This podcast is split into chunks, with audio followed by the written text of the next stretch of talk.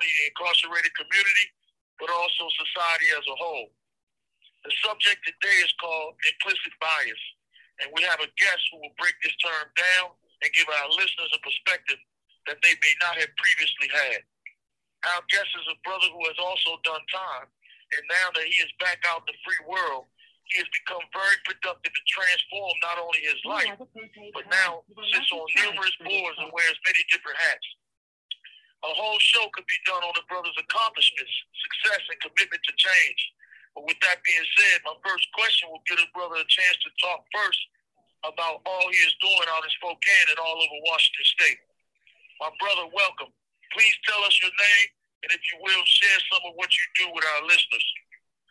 Well, Phillip, I, I just want to thank you uh, so much for uh, inviting me on, giving me the opportunity to, uh, you know, to be in fellowship with you, at least as far as you know, as this venue, right? And and obviously, uh, Chris, Christopher and Erica. Um, you know, I, I, you know, my name is Kurtis Robinson. I, I go by he, him, his. Uh, identify as BIPOC, Black, Indigenous person of color. And um, you know what I do is, you know, I, I, I mean, just simply put, I sold out right? Um, I sold out to the fact that my life is not my own. I'm on a mission. I will not be denied. Um, I will not back off. Um, I will do things uh, in the most truthful and restorative way that I possibly can, but it's going to be about truth. And uh, it's going to be about what's really going on. And, you know, and I'm going to leverage every single place that I can get my face into for the sake of our people and the mission uh, to uh, address what's going on here in America and especially in Eastern Washington. I'm going to leverage that space to have that real talk, to have that real accountability, and to have some, you know, hopefully some real um, uh, conversations and actions based on meaningful change. Because what I really believe is that you know we're we're at a place here in, as far as our human family where we can ill afford to continue to move the way that we've been moving uh, to this point. The environment's blowing up around us. You know, we are just at each other's throats more often than not. Um, our legislation is really, uh, honestly, it's a mess. Uh, more, more, times, more often than not. And you know, when when um, you know when I take a look around, I have a, a, at least a seven generation responsibility, right? That I that I fully embrace. Uh, so much more now than I did before, you know, and that's been a transformational process. But you know, I have I have children in this world, and when I look at those children and I, and I interact with them, I have to ask myself, how, how would I want to be treated? What would I want somebody like me to do? Where was I failed as a, as a, as a growing and developing human being? And how can I make sure that I do the best I can not to only repeat those mistakes, uh, not to repeat those mistakes, right? But move the ball down the court and so with that, I have just gone into every single arena I can possibly get my my hands on. I've challenged my limits up one side and right down the other. I hit the ceiling. Um, I understand it's there. Then I break through it and I go for some more. And then I also make sure that I'm calling in uh, the rest of our human family to either, you know, go before me, come alongside me, or jump in behind me. But whatever, let's get in and let's get it done. Uh, because again, you know, I think this the I mean, just bluntly put, the uh, welfare of our species at stake this stage of the game. Um, and that's why I'm uh, uh, involved in the implicit bias conversation, uh, pushing that forward. And with that, um, I sit as the first formerly incarcerated person to be on the Criminal Justice Training Commission for Washington State, which oversees uh, accountability for law enforcement.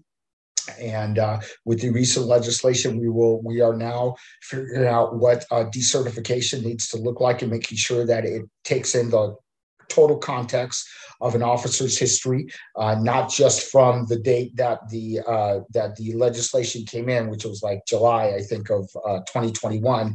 Um, but make sure that we're able to go ahead and look over, you know, all the dynamics that's happening with our law enforcement uh, human family. Um, I, have sat as the uh, president of the Spokane branch of the NAACP. I currently serve as its first vice president. Um, I've served as political action chair for the state area conference, Alaska, Oregon, Washington for the NAACP, and I currently sit as its political action chair. Um, I serve on the board for Better Health Together. I serve on the board for Just Lead. I serve on the board for uh, um, uh, Revive Center for Returning Citizens, and I did the time who advocate for justice of all populations here in Washington State. So, and that's not all of it, right? it's still it's a long and I and I and I get worn out just even breaking down the list. You know, yeah, when I send an email, there's a paragraph under my email for my signature. You know, and I, and I don't do that, you know, from a place of like, oh, look, this is all the stuff that I do. It's so that when people know that when I'm coming into the space and when I'm bringing people in with me, that there are voices that are coming into the room, and they are traditionally the voices that have been marginalized, ostracized, and harmed by the way that this system has continued to operate here in the Americas. And I am dedicated to making sure that the rest of my life, from now to the cows come home until the day I get called home, is dedicated to doing everything that I possibly can and beyond what I thought I could do to move that ball down the court towards um, you know having having the those those those uh, um, foundational pieces that are embedded in the ideas of this country actually be fully manifest probably for the first time ever here in our country. So that's that's why i'm here bro. That's uh that's deep man. I like that man. I think that a lot of people say you can't do it all at once but you are testimony to the fact that you can do as much as you can as long as you can sustain it, as long as you can endure it. Um, I heard all the things you've been doing. I had met you uh, a few years back at Coyote Ridge when you came into our our event, um, and you spoke then, and um, I was impressed then, and I see you still pushing it now. So I definitely wanted to get a hold of you.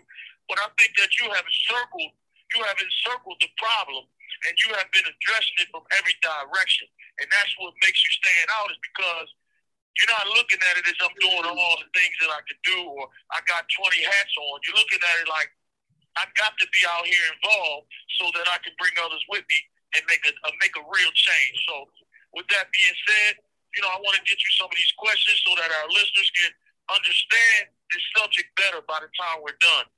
Um, can you define what implicit bias means? Give us a, a, a description of what that is.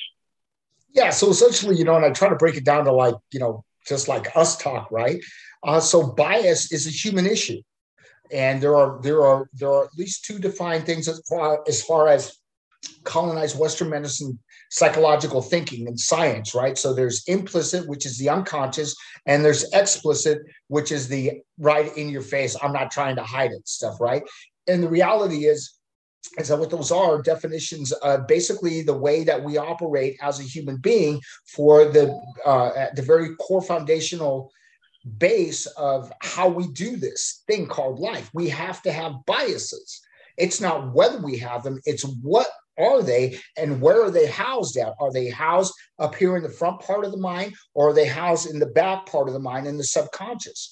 And so when we're talking about implicit bias, that refers to the unconscious part of the human mind. And the absorption rates of that um, unconscious housing, if you will, have been um, has been programmed or saturated with information at 11 million bits per second for the entirety of our existence. It's happening right now in this moment. So, so what you're saying, in other words, is that a lot of people walk around with biases that they don't even understand that are there or they don't believe that are there because they are unconscious, so to speak. So their reactions to things and their uh, approach to things is um, overshadowed by these implicit biases. Is that what you're saying? Oh, so much so, right? And and even to the point, uh, even a little bit deeper, brother, is that uh, we have we have um, we have identity dynamics built on those biases like you know uh, and and it goes all the way back to ancient times with our species right? We had to have biases. Like you know when we went to a drinking hole you know and and uh, we watch if we went to a drinking hole and we dodged a lion that tried to eat us at that drinking hole you know we, we're going to think twice about going to that drinking hole right? If we went if we used a regular watering hole and we saw several of our people get killed there we would make sure that we passed on that drinking hole is dangerous, right? And we would have we would have uh, a community around us that absorbed that understanding and absorbed and operationalized that programming, right? And when we're talking about biases, biases is actually just not only that happening in one individual's lives where they have an identity based on that thing right? Like this is a dangerous watering hole, but also the absorption of that information at 11 billion bits per second. Dangerous, dangerous, dangerous, dangerous, really dangerous on all the levels, right? So when we're talking about this issue of implicit bias, we're not only talking about the current context of any given situation that a human being is going through, we're also talking about the generational programming that we've all received. And that's where this issue of race comes into play. And I know we're going to get to that. Exactly uh, that a thought popped up in my mind as you were talking. And so implicit bias or bias was uh, was basically naturally uh, put inside of our gene, our DNA in order to protect us from certain things, but it's only when it becomes uh, a bias towards a particular thing where it's no cause um, that it probably becomes dangerous. Um, so, you know, I'm going to go ahead because uh, I don't want to leave out some of these good questions, but I think I kind of get where you're coming from. So we're going to get some more insight. That way the listeners can understand better, like I'm trying to understand better. Can you give some examples of how implicit bias played, plays out in today's society? Well, I mean, just like the you know the the the fact of when we're looking at our black and brown people, right? So you take the historical context. So if if we if we just take let's take our Native American family, all right, our Native the indigenous population of this country. There is a bias running around with a lot of um, non-indigenous people that hey, there's really not a lot of these people around here, and they're kind of like really kind of like not really here anymore right? Oh, they're here, right? They're just they're just holding back. The reality is, is that they have this, one of the smallest populations on the planet right now, or on our continent. That's my son. He's at the door. uh, that um, uh, they are one of the smallest populations on this continent right now because of the ethnic cleansing that's happened here, right? But the bias comes in that because we haven't necessarily been taught the extent of that um, uh, colonization that's really happened here and is continuing to play out today, there is the thought or the assumption that, hey, they're just not really around anymore. There's not an unpacking about there's a reason behind that and the truth behind that, right? And so where where we will operate is from we will operate from this place. And since we don't see them, we they don't necessarily matter that much anymore, right? And since they don't matter that much anymore, we have a tendency to kind of like lean and favor towards the dominant culture, which guess what? the black and brown people here, it's you know, it's the it's the white culture here. And so it creates this automatic uh, thing within most of our populations where we will gravitate towards these things of white and whiteness and non-color right? And almost even depending on how a person's been raised they will they will they will have an unconscious fear or an unconscious resistance to dark-skinned people. Not because of any other reason other than they haven't been exposed to them all that much. And that's where the bias comes in. Okay. Hold that thought, brother, and uh, I'll be right back. You know, the lady's calling saying 60 seconds, so, you know, I like to let that play out so our listeners know it's is the real deal. We coming straight from the inside. But I'll be right back. Yeah, man. Hey, everybody. Um, I just wanted to say, go to my website, grant parole to Phillip, G R A N T P A R O L E T O P-H-I-L-L-I-P dot com. And scroll down, you'll see a link to donate for my legal fees as I'm in need of a criminal attorney. Um, I also have another link to donate to my GoFundMe for mental health expenses. Thank everybody for your support and thank everybody for the love they've been showing me. I appreciate it. And um, God willing, you know, it'll make a difference and I'll be home soon.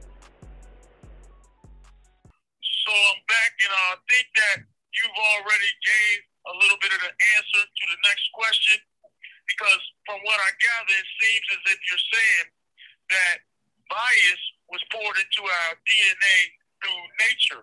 um, and, as a as a as a means of survival, uh, so to speak. And so this next question I was saying is, what do you think the root cause of implicit bias is? And uh, yeah, give you chance to uh, add more to it or correct it uh, as I stated it. Yeah, no, it, and you're absolutely right. So it is a natural state of all human beings. It is built in and baked into our DNA to have a bias because when we're absorbing information at 11 million bits per second, we have to categorize it and simplify it, and then we have to operationalize it in our lives. We have to make use of it, and so our minds are set up to make use of that by filling in the gaps. And okay, if it's familiar, then it's comfortable right? Even if it's dangerous, sometimes we get really comfortable with some dangerous stuff and we get uncomfortable with some healthy stuff. It's really kind of a, a, a, a very uh, um, almost kind of, kind of like a miraculous thing on how we can get trained to kind of operate as human beings, but we can get trained to operate as human beings because of our innate uh, uh, propensity towards having a bias, which absolutely is a natural state of all human beings.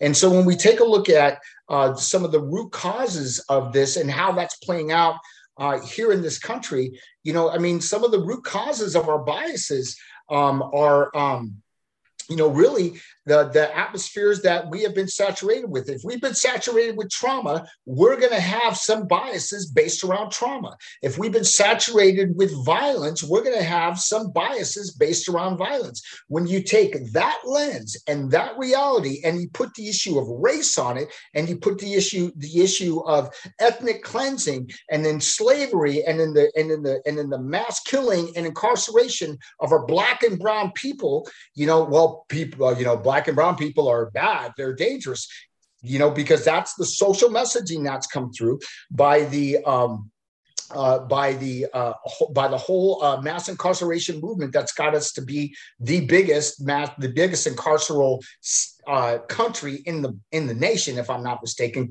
China's kind of running close a little bit, but we're there, right? Um, and then you know all of the all of the media exposure and all of the social exposure to black and brown people are getting uh, locked up.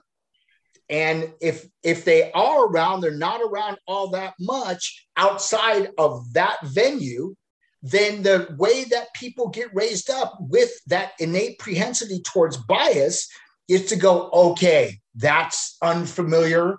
Uh, it's not okay. It's oh it feels like a little dangerous. And boom there we go. We're rocking and rolling in some racial bias right and it makes perfect sense because when you take a look at it, I'm going to pause right here coming up. When you take a look at the thing that's actually occurred here in the United States, you know, we might have stumbled on the concept of race, but uh, there have been some forces that have played it very well to pit each other against each other for the sake of one culture coming up and taking massive control of a continent that was never theirs.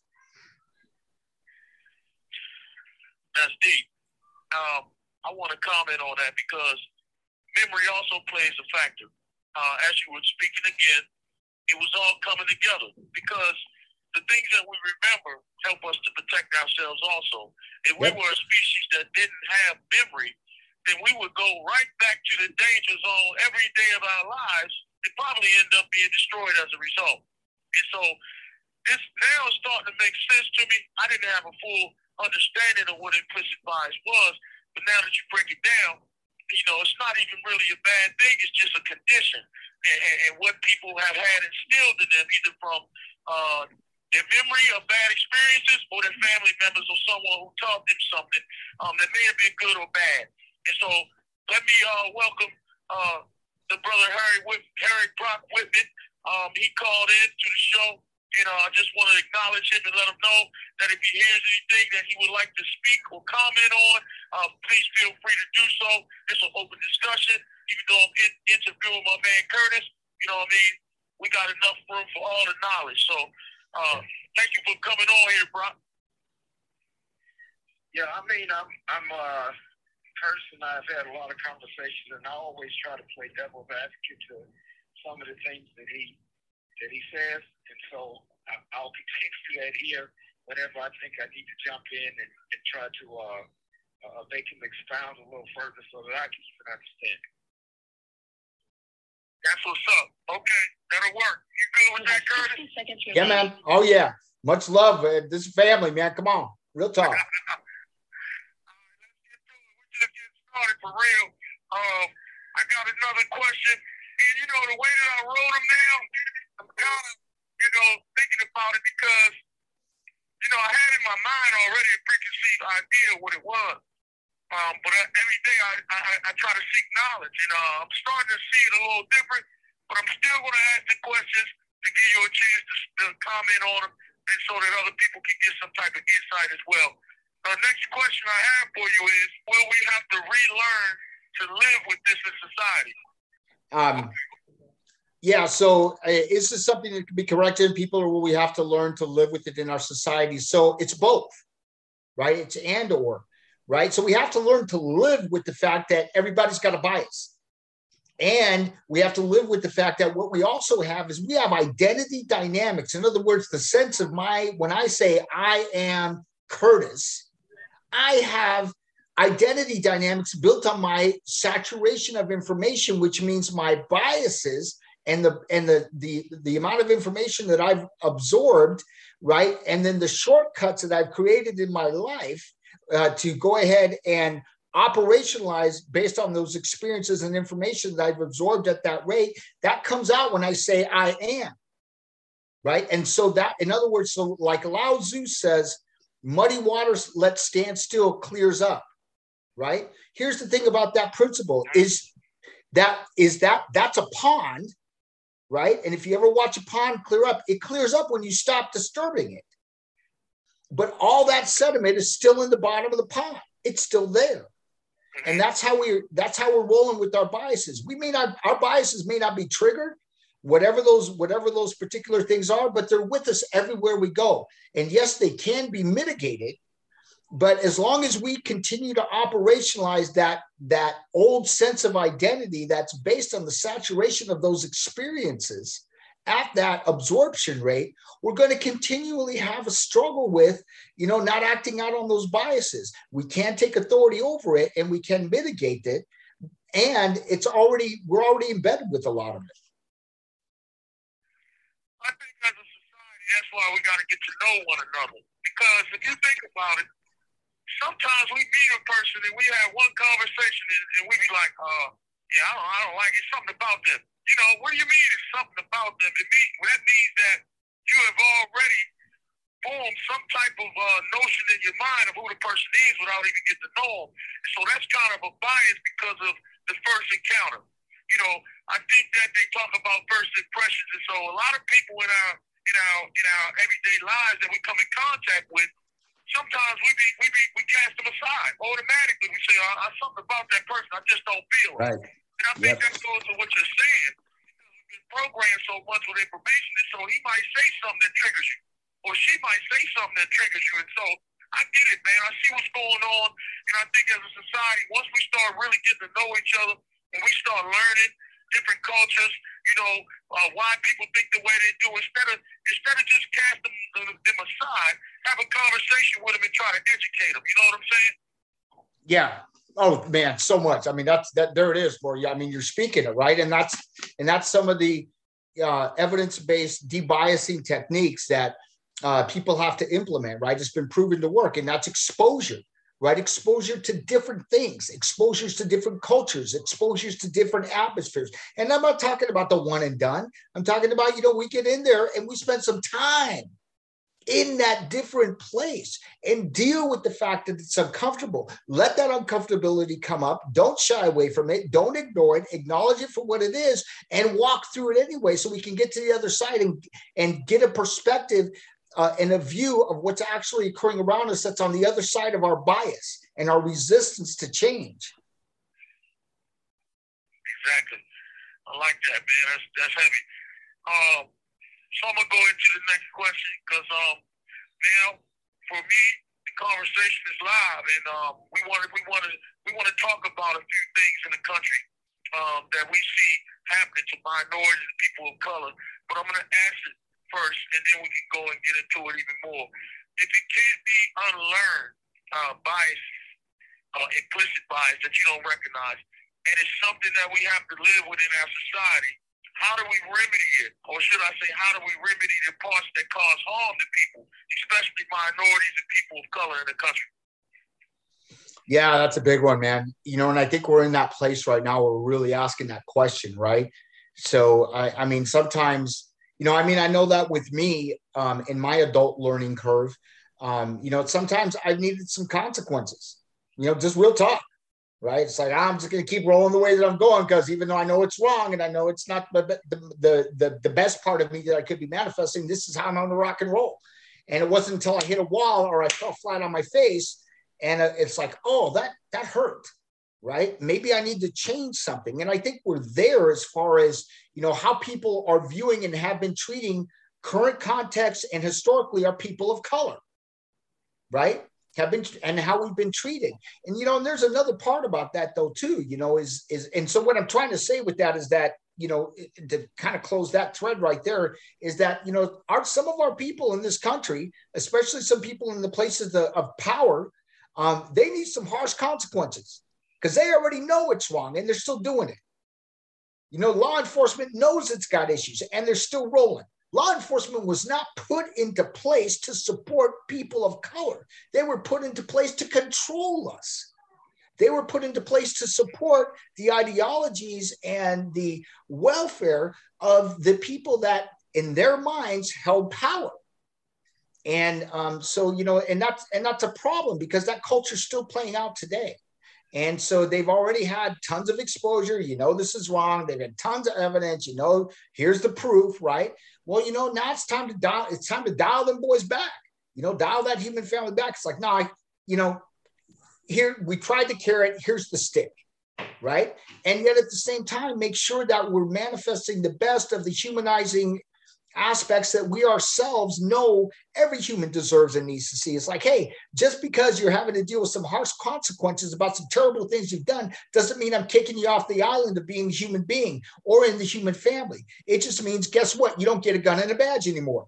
And you might have to, you know, deal with some other harsh consequences. So, and and and I think that same thing plays out in the legislator in the municipalities and the governments that have allowed them to operate this way for so long is they also need similar harsh consequences and similar restorative yet accountable processes to address their learning curves. And then we as people of color, right, we've got to deal with our multi-generational right, and I'm going to say rightfully so, multi-generational cultural resentment that we have here in this country because we got one. I know I got one.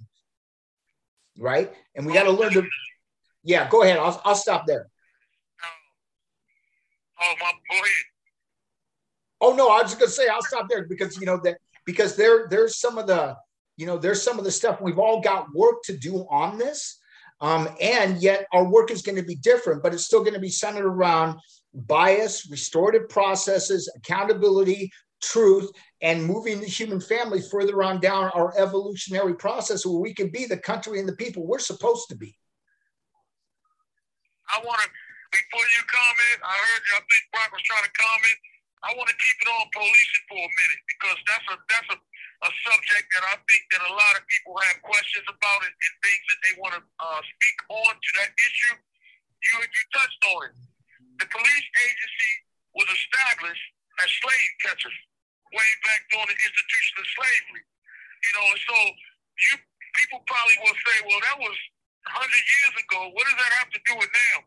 Because when you create a system to address people escaping from their bondage and bringing them back to it, they have a they, they definitely are uh, have an implicit bias and an explicit bias because their whole philosophy of why they was created was to make sure that people stay in an oppressive condition. And so we talk about 2022, modern day policing, you kind of still see vestiges of it because they believe that they are all authority and that they can control your life and how you live it as a free person in this country. And so this is why they have the nerve a lot of times to to respond to calls and to basically try to command your home, tell you what to do, where to stand, how to talk, how to act. And this is not their function. They are they are an administrative agency. They have no control over you by law, but we have given it to them as a society because we don't understand what our rights are as people. Uh, were you trying to say something, Brock, before I go uh, ahead of this? Yeah, um, I, what what I wanted to interject was in the political climate now, given the fact that they're beginning to try to whitewash or dismiss their actions with their attack on uh, CRT and any history critical of their past behavior, uh, like banning books and teaching uh, and the teaching of true history, doesn't that present a, a different challenge uh, um, to implicit bias than it than it would uh, necessarily in a normal situation? Yeah. So what what's what's click what's clicking with me, Brock, is what you're talking about. This whole issue with CRT. So when you think about this, right? So let's let's just go. Hey, you know, they're not. There are some well-meaning uh, uh, Caucasian people, white identifying people in this world, right? And um, and you know, and that's just real. You know, not every human being is you know terrible, evil, horrible, wrong, no matter what color they are, right? So if that's the case, why are we still here dealing with this issue? And I think we're still here dealing with this issue because there's a couple things that's at play. One is that people that that particular dominant culture has certain uh, conscious and unconscious buy-in on the way that the system operates. And so they have a propensity towards a bias in addressing anything at any real meaningful sustained level that might take away some of their real or perceived power.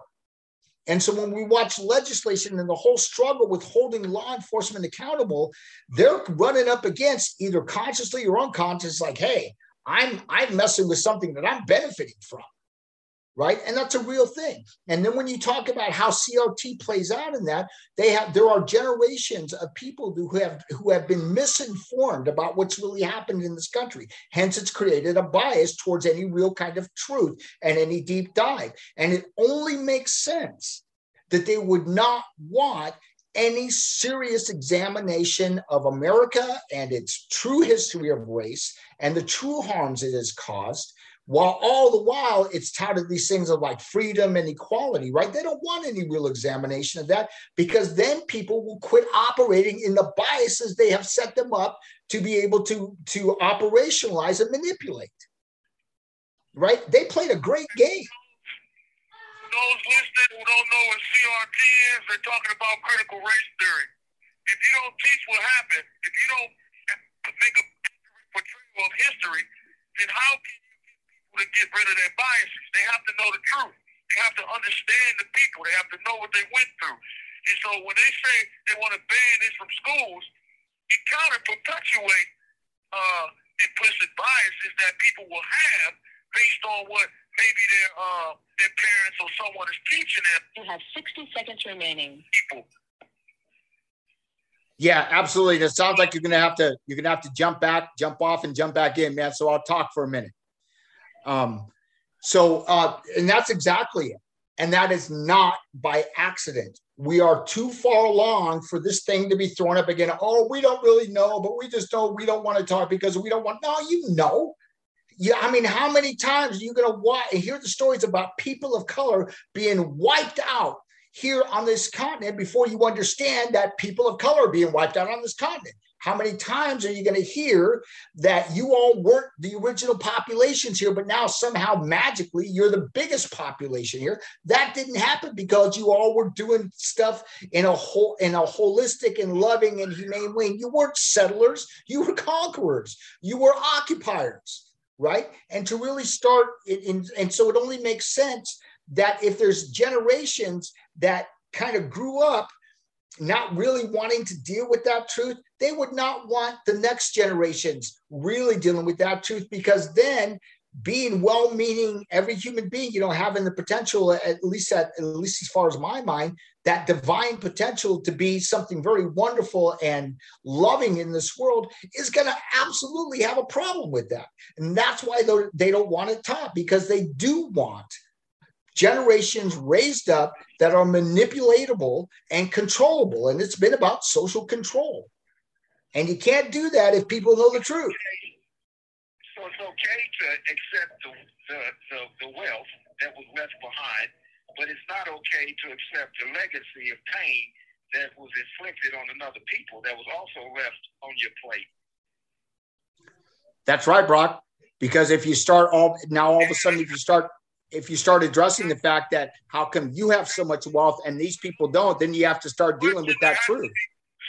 Well, see, that leads us to the next question: is how do we hold people accountable? Like there has to be consequences for actions based on biases if they uh, hurt other people or if they oppress other people or keep other people from um, having equality in their society. And so I think that that would take us to that question because um, we can talk about it, we can educate, but um, these things keep happening in our communities where because people don't like each other or they feel like somebody's not trusted to be trusted or there's some type of enemy, uh, they take uh, various actions against them. So we have to do something to fix it. And what would that be, in your opinion? Well, I mean, for sure, we've got it. We absolutely have to have consequences. We have to have restorative consequences because that's absolutely the foundation of the way that I view this. Um, but just because we're having restorative consequences doesn't mean that people aren't being held accountable, right? And we have to have laws in in place and systems that and and eyes that view that and make sure that they're being operationalized to fidelity, right? So that they're done in a meaningful way. They're being operationalized to fidelity and um, that we set in motion a new training process for our for our generations seven generations behind seven generations ahead right? So we look at our history we teach that truth and then we make sure that we pass on the tools and the reinforcements to be able to sustainably not only continue to unpack what it means to come to terms with that truth, but also some boundaries about how we move as a human family in a humane and restorative way that says, ah, now nah, you don't get to do that no matter what your title is. And it works on both sides of the coin. Before I get to the next question, if you think about it, a lot of people in the black community, they don't want to be police. Uh, they're like, I don't want to be no police, but this is a problem because I'm going to tell you why because if you have people that are policing your communities that don't live there and don't know the people, then they don't feel any connection to them. And so they handle them in a certain way uh, that causes more harm than good. So you have to police your own community. Therefore, we need police to be from all backgrounds and all uh, levels of society. Um, so that way, uh, we know the people that we police. They live in the community. So I think that that's one of the ways that we can reduce uh, some of the damage that's being done with this particular agency. But I, I kind of got ahead of myself because I said, do you think that police agencies can use training to reduce implicit biases, or do we need to remove some of their authority in order to protect communities that are the targets of implicit biases? Oh, it's absolutely both, brother. So they need they need uh, they need to continue training. Here's the thing, right? So um, I was shocked when I found out that police have been using, law enforcement has been using uh, um, implicit bias trainings for over a decade, right? And so then I asked the question, well, what what's going on? Why are you all still having this problem if you've been doing these trainings? Well, what I found out is that they weren't doing the trainings to fidelity. They were doing the one and done. They weren't held accountable to circle back around on the issue. And that is one of the key components of real true uh, debiasing techniques, real true implicit bias training. That is foundational in saying this cannot be a one and done thing. Um, and yet that's how law enforcement did it. So what we're dealing with is we're also dealing with that culture that has a tendency to just kind of do what they want to do and then turn around and act like the heroes right? When the reality is, is y'all didn't do it the way that you were supposed to do it. You certainly didn't do it the way that the core foundations of this training and science say that you need to do it. Yet you're also sitting here trying to act like it's not your fault. Hmm. You know why? Because they're not going to stop. You have 60 seconds remaining.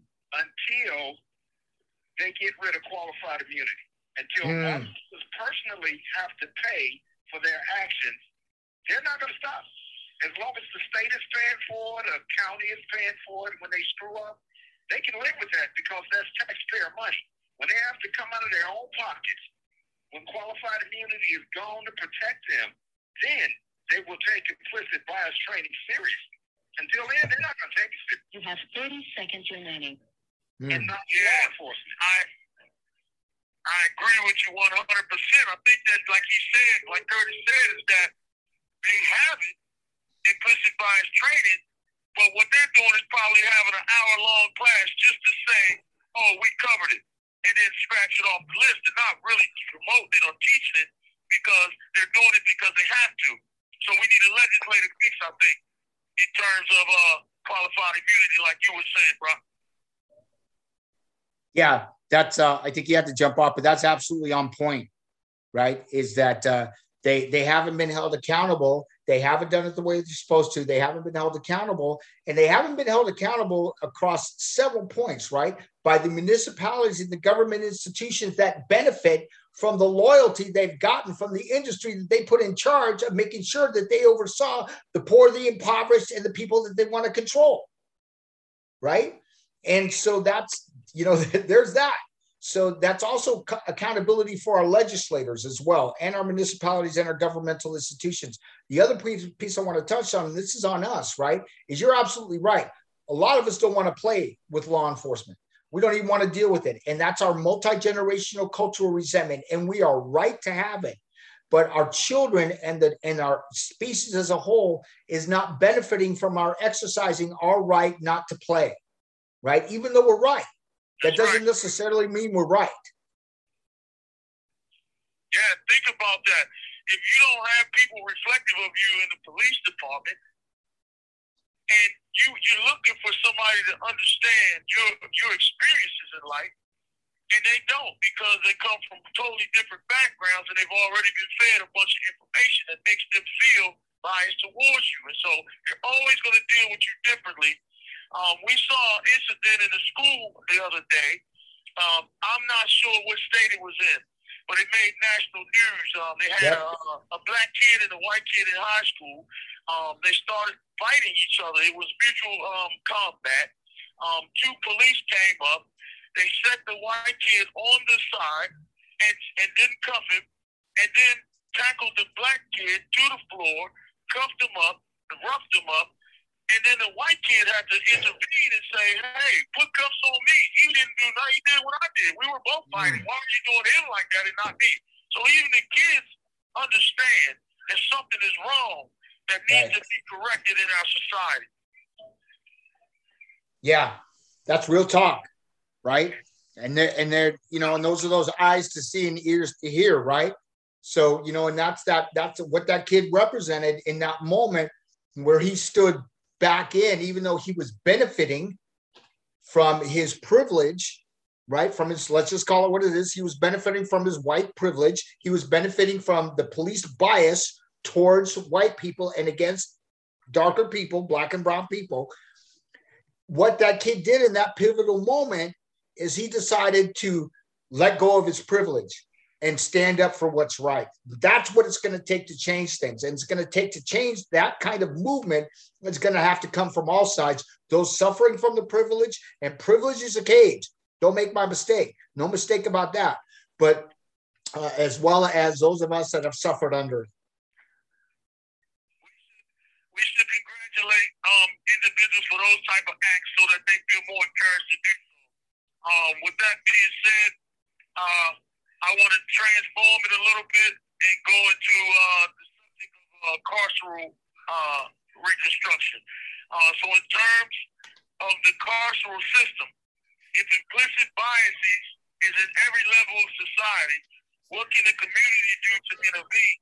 You know, because we're talking about the way that mass incarceration is affecting our communities now, our societies now, and how the criminal, this criminal justice system is becoming uh, prison for profit more so than corrections.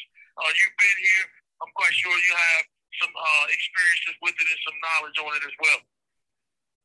Yeah, well, you know, I, I mean, so the same, you know, the same general fix has got to happen with all levels of, you know, uh, of our society, right? Um, and that includes our carceral system, um, you know, and essentially not just real training, but real accountability and continued circling around on this issue. Because what where law enforcement failed when I found out that they've done this 10 years of implicit bias training is they never circled back around to it. They were never held accountable to circle back around it, and they never held their officers accountable to talk about it and or when they would act on their biases and there's more specifically the racial bias. And so we have to we have to implement all those markers and we have to not only implement that within law enforcement we have to implement that within our carceral system and within our our our incarcerated people um, and make sure that everybody's getting this training. Everybody's getting this the exposure to this information and everybody is getting ample time to process what this really means. And what this really bottom line means on at least some level, bro, is racial trauma. You know, we are all dealing with racial trauma. And we have got to start taking the time and implementing the means and the ways to go ahead and process that so that we can move to a different place of engagement, of understanding and engagement with each other. And we've got to be held accountable for doing so, especially those within places of power. It's crazy to me that we have to have checks and balances on every level of uh, our systems in this country. Because uh, there's a quote that was said, uh, absolute power corrupts absolutely. And so I think the only way that we can fix these systems, especially the carceral system, is by putting in place limitations on people's power. Um, you know, every other uh, organization that you think of out in society that helps our society function, it has limitations to what you can do if you're in certain positions. Now, inside of the, the prison system, from my experience, um, it's kind of ran like society on a real smaller scale. Yep. And COs uh, are emblematic of police. Um, and they don't, they, they shouldn't be dealing with mental health issues. They shouldn't be dealing with uh, things that have no periphery, like their job is to keep you from escaping, keeping you from doing harm to others. And basically, you know, they're enforcing a hundred different rules. Like that's not yeah. their expertise. But that's I'm going off a little bit. I was just trying to show how inside of the system, you know, we deal with these biases on a daily basis. And some and prison is one of the most racist places in the in the world. Yeah, without a doubt. And it is absolutely, as you said, brother, it is a micro of the macro, right? It's a microcosm of the macrocosm. What's going on? And here's what I'll tell you, you know, and this is what I'm working with right now. We're doing implicit bias trainings with our justice involved populations. We are paying our justice involved populations to come in and get this training right? As well as doing this in other circles, right? But for our JI people, we are bringing them to the table, say, come on, man, learn about this, you know, and that's that piece, right? Um, and and what we're what what's happening and when yeah that aside so i just want to let you know we're doing that right? And uh but what's also going on too is that it is not unintentional them overloading our human family that are on the other side of the bars or on the other side of the badge with so much responsibility that they spin out. They're they're failing because because our society has set them up to fail. Definitely true what you said. I hear that a lot. That they are so overwhelmed that they they are human too, and so they start to being affected by that, and then they lose patience in a place where you, they can't afford to be losing patience. You know, as they're overseeing their charges. So I think you hit it on the nose. Um, I don't, I'm not one of them people that say, you know, all of them are the bad guy because we know for a fact um, that some people just taking a job so they can provide for their families. I think they just get overwhelmed somewhat, and then they start to un- unwinding and start to uh, show uh, wear and tear on their psyches just like anybody else probably would. So I get that too. Um, you know, I got a uh, nonprofit organization. It's called Inside Outside Consults, right? And mm. we hmm. help organizations reimagine what the prison and carceral system can look like. Uh, because we already know that the current system fails to rehabilitate those who are incarcerated. So what we do is we help change prisons from being punitive storage facilities to centers of wellness and rehabilitation for such successful reentry into society. Mm-hmm. Uh, so what I was going to say in closing with that is that uh, how does implicit biases prevent prisons from providing useful services because someone's in charge of the programming? You know, every prison they allow you to do certain things, and then some prisons won't allow you to do anything. You have to fight tooth and nail to get this this uh, program in and this educational. Uh, you know what I mean? So, um, if that makes any sense, um, how yeah. does implicit bias prevent prisons from providing useful services? Yeah, well, I mean, and, and, that's the whole thing too. So that's that bias, right? So it's a perfect social control mechanism. You uh, create a section of society that benefits from these uh, uh, heinous, uh, otherizing perspectives to be operationalized within that society. You create division between them. You minimize resources to one and you maximize resources to another, knowing that biases, especially generationally and personally, are going to continue to walk themselves out depending on what you throw into the pot. And so what we essentially have is we have, you know, um, uh, an incarceral system that has been looked and viewed at as like this place for throwaway people, right? And guess who is the most prominent throwaway populations on in this in this country right now? Us. That's why we make up, you know, percentage wise, that's why we make up most of the prison population. Not because we commit more crimes than our white counterparts, but because we're viewed as more disposable than our white counterparts. We get longer sentences, we get stiffer penalties, we get more stacking. We, you know, we are we are sentenced earlier, we are sentenced longer, and then we're punished because we're generationally coming into this situation like this. You know, so um, essentially what we've done is, especially with our incarceration, our carceral system, is that we've not provided uh, maximum access to resources to be able to really help people shift the trajectory of their experience. Not only come to terms with how they got there, but also how to get out of there and stay out of there, right? And they've done that by by acting on this thing that is that is when you take a look at bias and how it really operates it's because our mind absorbs so much information we automatically sort things into categories. We create immediate associations between those things positive or negative and then we fill in the gaps with only receiving partial information or partial information and then we're reacting before we even realize it and when when you look at how not only how people treat and view the justice involved population but especially those people that are in charge of the justice involved population they are so intentionally overwhelmed by the powers that be that they're reacting before they even realize it and they're reacting based on their biases that they've been socially programmed to have so, you know, the first thing we've got to do is understand that that's at play and start really pouring meaningful, sustained resources into countering that, trainings to countering that, and making sure that everybody in our carceral system receives maximum amount of access to programming and resources. And our, especially with our justice involved people of color, they need extra resources. And I'll stop there. I was going to ask you, I'll do, I'll call right back because I was going to ask you how do people get a hold of you and uh, how can they learn more about this uh, subject or any other things you got going on out here in the community of Spokane or Washington and state abroad. But I'll come back and give you an opportunity um, to close it out with us and to talk more about what you're doing. Yeah, man, come on back. I'm waiting for you. That's 30 seconds remaining.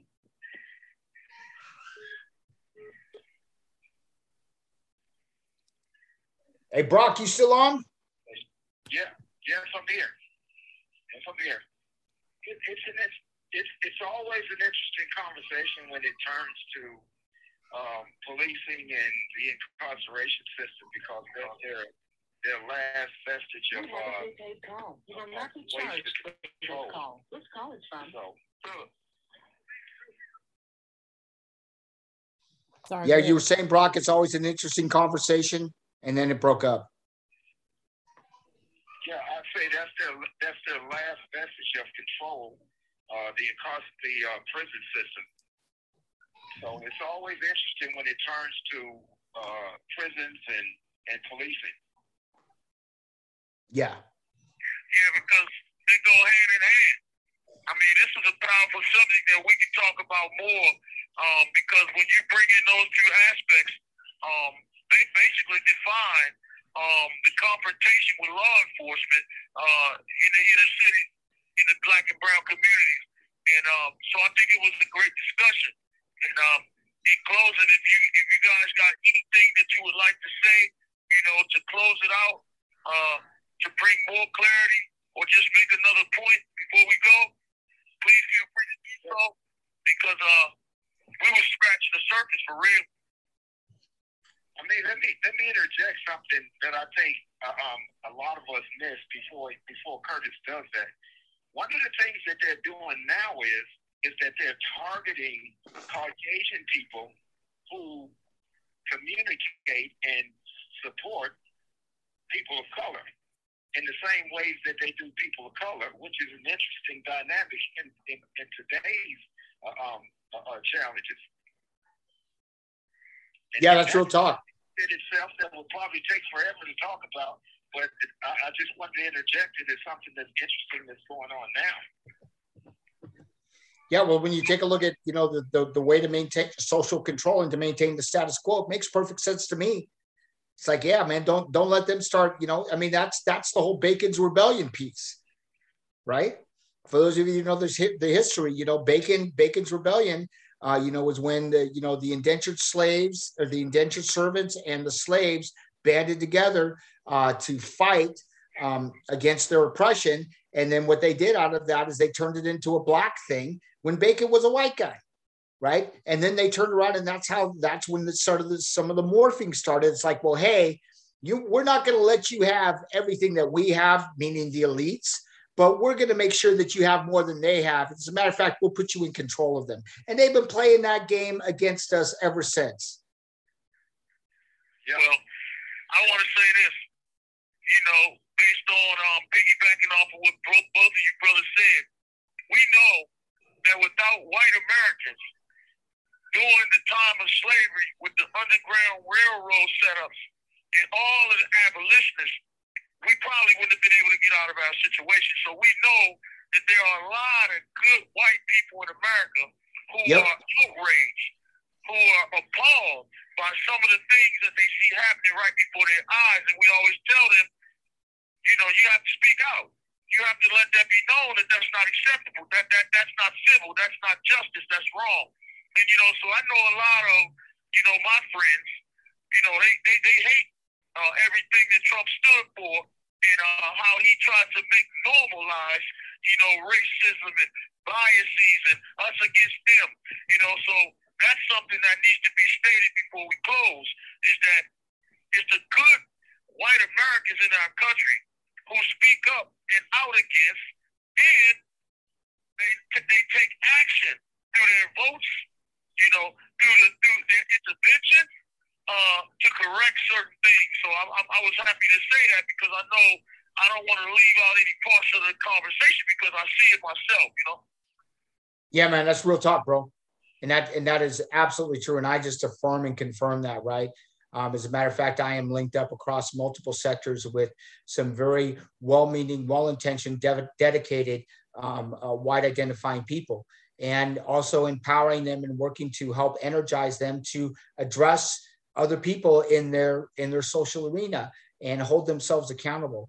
And with that, I'm, I'm going to go ahead and just move it. I know we're kind of running out of time here. My email address is Kurtis Robinson, spelling of my name, K U R T I S Robinson Kurtis Robinson at live.com. You can also look me up on my Facebook page. Uh, you can also look me up on I Did the Time's Facebook page or Revive Center for Returning Citizens Facebook page. And uh, we'll get you plugged into whatever resources and access to uh, some of these trainings and some of the movement that we're pushing for, as well as the many great partnerships we built across Washington State.